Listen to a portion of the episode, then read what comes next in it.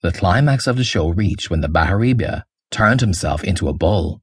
The imitation of the bull was so good the crowd was spellbound. The Mukhiya gave the artist a bag of gold coins. A little boy in the crowd threw a small pebble at the bull. The bull quivered just as a bull. The boy was so pleased he could not contain his admiration. Wow, what great imitation! he exclaimed. He had nothing to give other than his old battered cap. He took his topi off and gave it to the artist. Take my reward.